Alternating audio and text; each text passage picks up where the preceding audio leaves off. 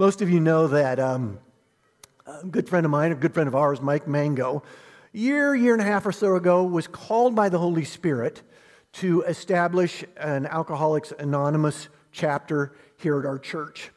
Um, and they meet on the first Tuesday and the third Tuesday at 6.30 here and there's a in our education wing which is that way where the kids just headed off to um, and you come in through the west door that, that door is open for them um, and there, i think there's a possibility from what i've heard that they may be going to every week it kind of depends on leadership but um, i want you to be praying about that by the way but um, last week some of you may know this too that um, at Alcoholics Anonymous meetings, there's closed meetings and there's open meetings. Did you know that? Um, if the closed meetings are, and that's what it is most of the time, it's specifically for those who are alcoholics. But sometimes they have open meetings so that guests can come, and they do that for a variety of reasons. And I've had the privilege to come and be a part of a few of the AA meetings here at the church over the last year or so. And Tuesday night was one of those opportunities. And the reason why I um, went Tuesday night was because my friend Mike Mango, who started this chapter, um, received his 10 year sobriety chip at that meeting. So let's give him a round of applause. He, uh, it's deserved. So if you've never been to an AA meeting, one, they all, every, at every meeting, whether it's a closed meeting or an open meeting, they will um, go through, they will recite the 12 steps of, the, of Alcoholics Anonymous, 12, 12 step program. And I'm always in awe of the wisdom that um, those 12 steps um, embody, um, especially the first three. I don't know if you know the first three or not, but the first one is um, the first step is to admit that you are powerless over um, your addiction to alcohol. Step number two is to admit that there is a higher power greater than yourself, who we as Christians know is Jesus. Amen. And step three is to surrender to that higher power, who is Jesus. And um, now you probably already knew that. That's, that's kind of common knowledge. Well, I'm going to let you in on a little secret this morning that isn't as common knowledge. And that secret is this every single one of us, every single one of you, could and would benefit from going through a 12 step program. Now you're sitting back and say, What are you talking about? I'm not an alcoholic. Listen to me. Every human being that has ever lived has been in bondage to something something. Everybody has. That's called sin, by the way. And so what we do uh, often as human beings is that we, we kind of set certain sins kind of aside to say, well, yeah, those are the big sins, right? Like alcoholism or drug abuse or uh, uh, pornography or gambling, those, those big addictions. But, I'm, but I want you to hear what I'm about to say here. There are things that are just as destructive to our souls, other things that we oftentimes just kind of laugh at. or give a wink and a nod to. Um, like a number four meal at McDonald's. Anybody know what that is? Quarter pounder with cheese. I am addicted to quarter pounders with cheese. I have a very hard time saying no to that. um, others of us, our thing is um, shoes. Ooh, got a little nervous laughter out of that one. Others of us, it might be our phones. Anybody got their phone out right now? Social media. You know what I'm, you understand what I'm saying? Everybody's got their thing. Everybody's got their thing that one day when you turn around, all of a sudden you go, you know, I'm having a hard time saying no to that. I find myself doing that more and more often. And I, in, in fact, I feel trapped to that thing. I feel like I'm in bondage to it. Right now, my prayer is that the Holy Spirit is speaking to every single one of you, and you're and he is identifying for you what your one what your thing is. You probably have more than one thing, quite honestly. But I'm asking, Lord Jesus, that your spirit would illumine every heart in this place and all those people that are listening online.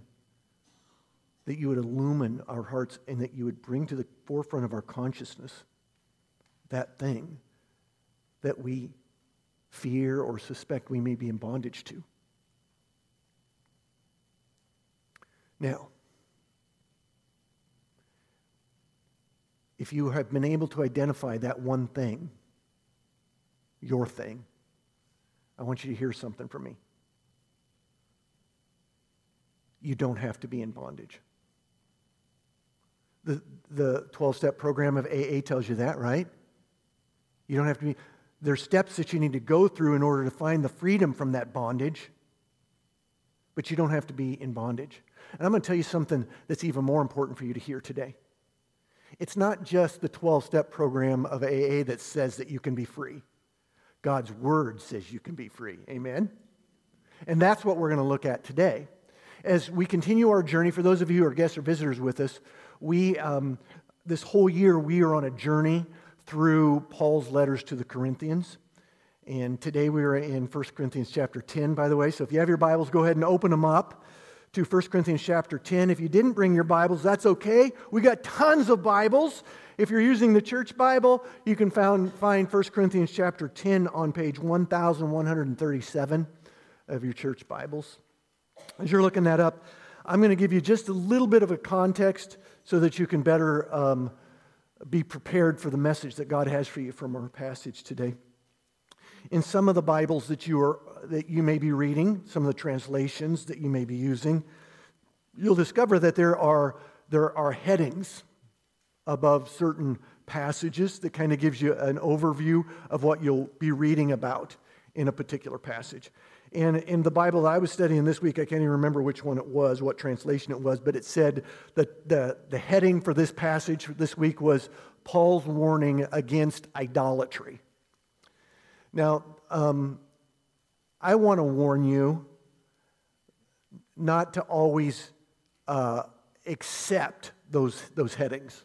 Now, there's nothing wrong with them necessarily, but chances are there's more going on in that passage than what the heading says. And this is a perfect example of what I'm talking about. In essence, when you boil down, in my opinion, when you boil down what's happening in this passage, this first part of, of 1 uh, Corinthians chapter 10, it's not so much about idolatry or worshiping of idols as it is about a warning to the Corinthians about how easy it is to go along with the crowd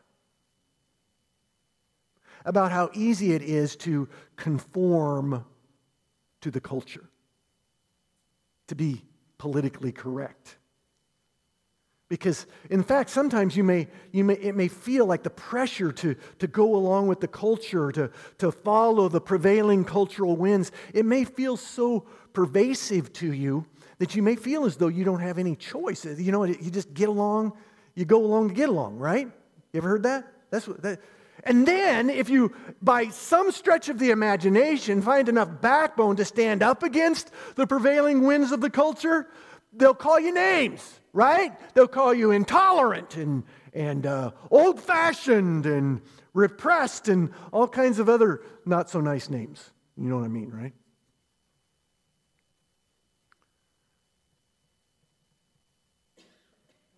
It was into that kind of culture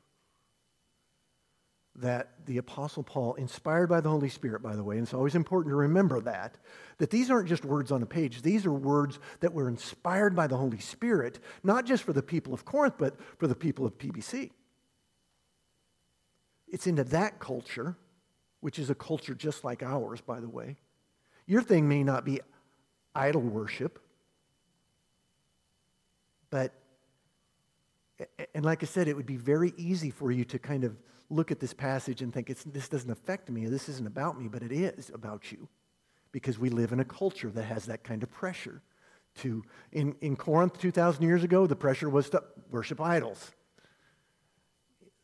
The, the cultural pressure in America today is different, but it's just as real.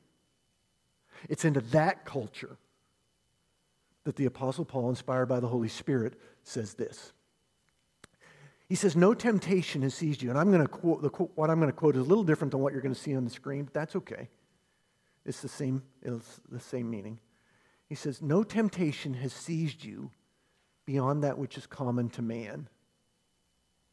But take heart, for God is faithful.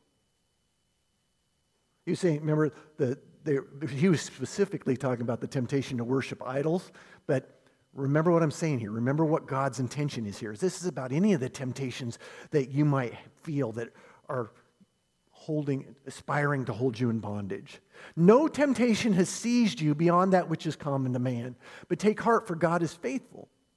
For God will not allow you to be tempted beyond that which you can handle. And when you are tempted, He will give you the power to stand up against it. Now, oftentimes when we, when we go through a passage of Scripture, um, it feels kind of overwhelming and it sounds like a lot of stuff. And if you're like me, sometimes when I read Scripture, uh, I kind of get lost in the sentence structure. I just I use language that I don't really uh, get my arms around, and I just kind of zip on by sometimes. It's just easier to zip on by than it is to really dig in, but we're going to dig into this one today. No temptation has seized you beyond that which is common to man, but take heart, for God is faithful, for he shall not allow you to be tempted beyond that which you can handle. And when you are tempted, he'll give you the power to stand up against it. What exactly is he talking about? Let's break it down. What is the first thing that we might learn from this passage, from this, the beginning of this passage? Well, I'll tell you. The first thing that you need to learn from the beginning of the, this passage is you need to stop making excuses. Pastor, that didn't say it. I didn't read, I didn't read any of that. What, does it say that up there? It does. Stop making excuses.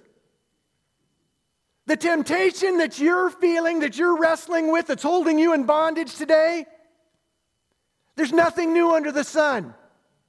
Everybody faces temptation. Your temptation may be different than my temptation, but there is no temptation that is overtaking you beyond that which is God. Everybody has it. You say, well, you know, you just don't, they don't, People 15 years ago don't understand how pervasive and, and, and easy access it is to pornography because they didn't have to worry about the, the internet 15 years ago. And it's, uh, listen to me. As someone who lived 15 years ago, that temptation was still there, whether the internet was there or not. Somebody say amen? Yeah. Yeah. 25 years ago, uh, years ago, there was no such thing as crystal meth. But I'll guarantee you, there were other things that were tempting people.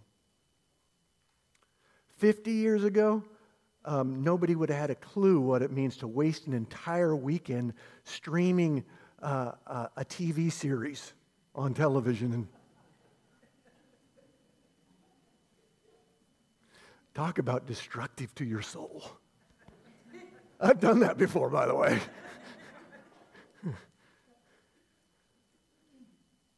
You understand what I'm saying, though, right? They're, stop making excuses. Well, they, they, you just don't understand. There's no temptation that is overtaking you. That's not common to man. Everybody gets it. Everybody knows what it feels like to be tempted and to feel like you're in bondage to that temptation, like I can't say no. Everybody gets that. To one degree or another, everybody gets that. And here's the good news the good news is that God says right here, God will not allow you to be tempted beyond that which you can handle. Then why can't I handle it? I tell you why. It's because we interpret that passage of Scripture as saying, if, if only I will pray more, I will have, I'll be able to stand up against this temptation. Is that what, the, praying more is a good thing. Don't anybody say, I'm not saying this, but is that what that says? Is that, is that what this Bible says that you need to do in order to have the power to stand up against temptation? Yes or no? Is that what it says? No, that's not what it says. Good thing. I want you to pray more, but that's not what it says. Um, does it say if only you read your Bible more, you'll have the power to stand up against temptation? Is that what it says? No, that's a good thing. I want you to be reading your Bibles more. God wants you to be re- reading your Bibles more. That's not what it says. Does it say, look real close this time, you just need to hear another really good message from your pastor?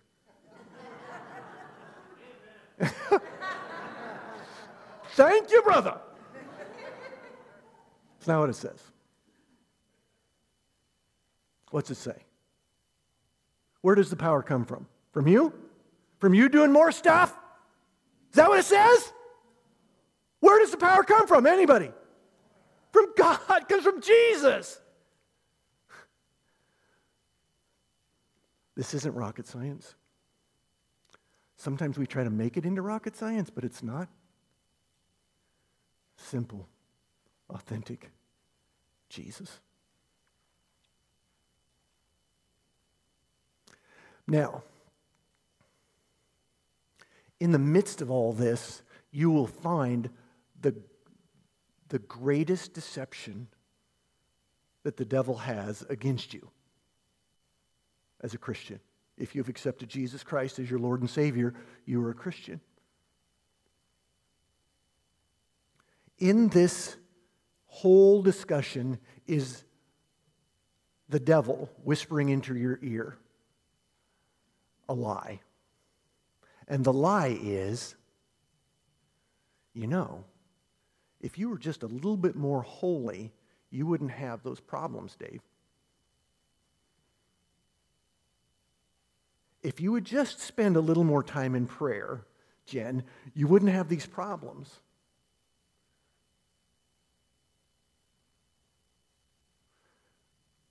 What the devil wants more than anything else is for you to fix your attention on you.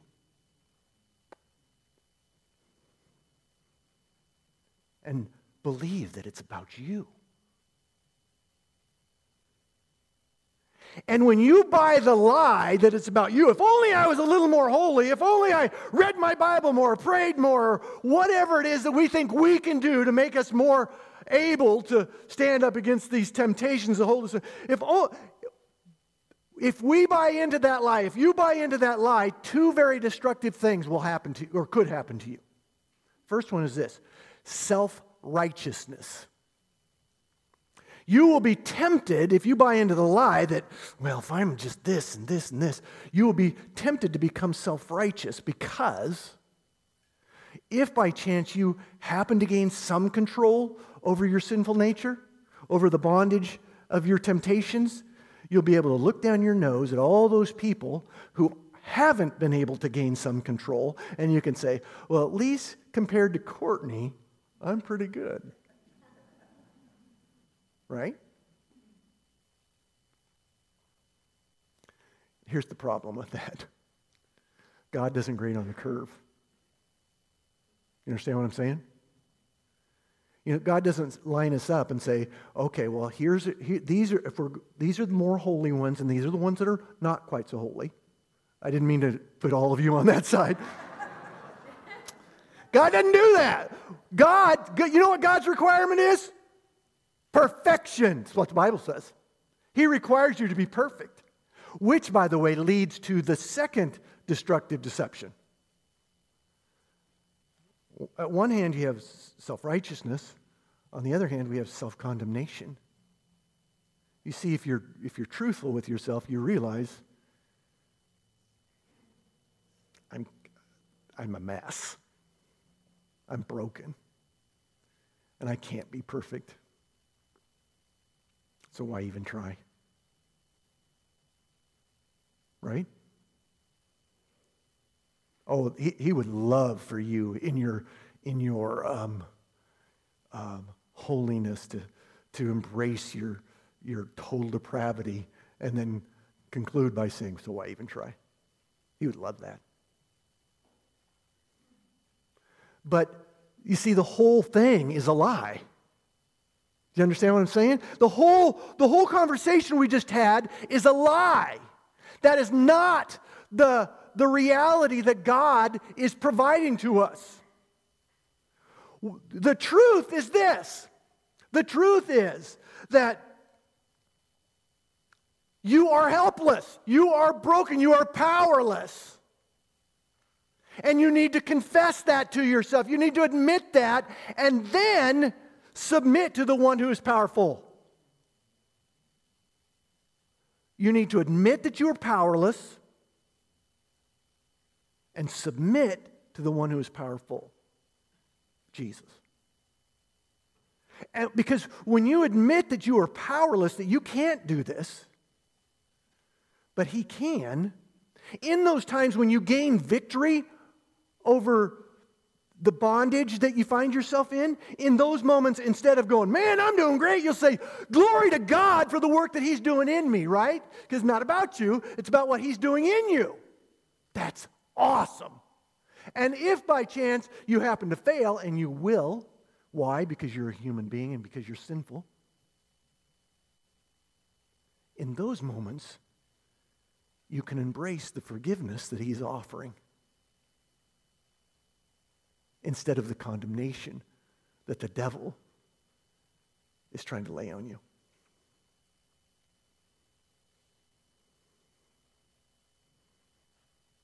Submit to the fact that you are powerless,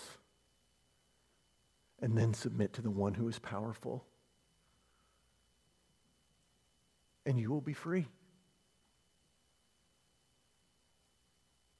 That doesn't mean that for the rest of your life, once you made that decision that from this you'll never make another mistake. It's not what that means. It means that you have hope. That freedom belongs to you. Not because of you, not because you're holy and all that, but because He is, right? It's not about you, it's about Him. And when you make it about Him, it becomes about you. You're free.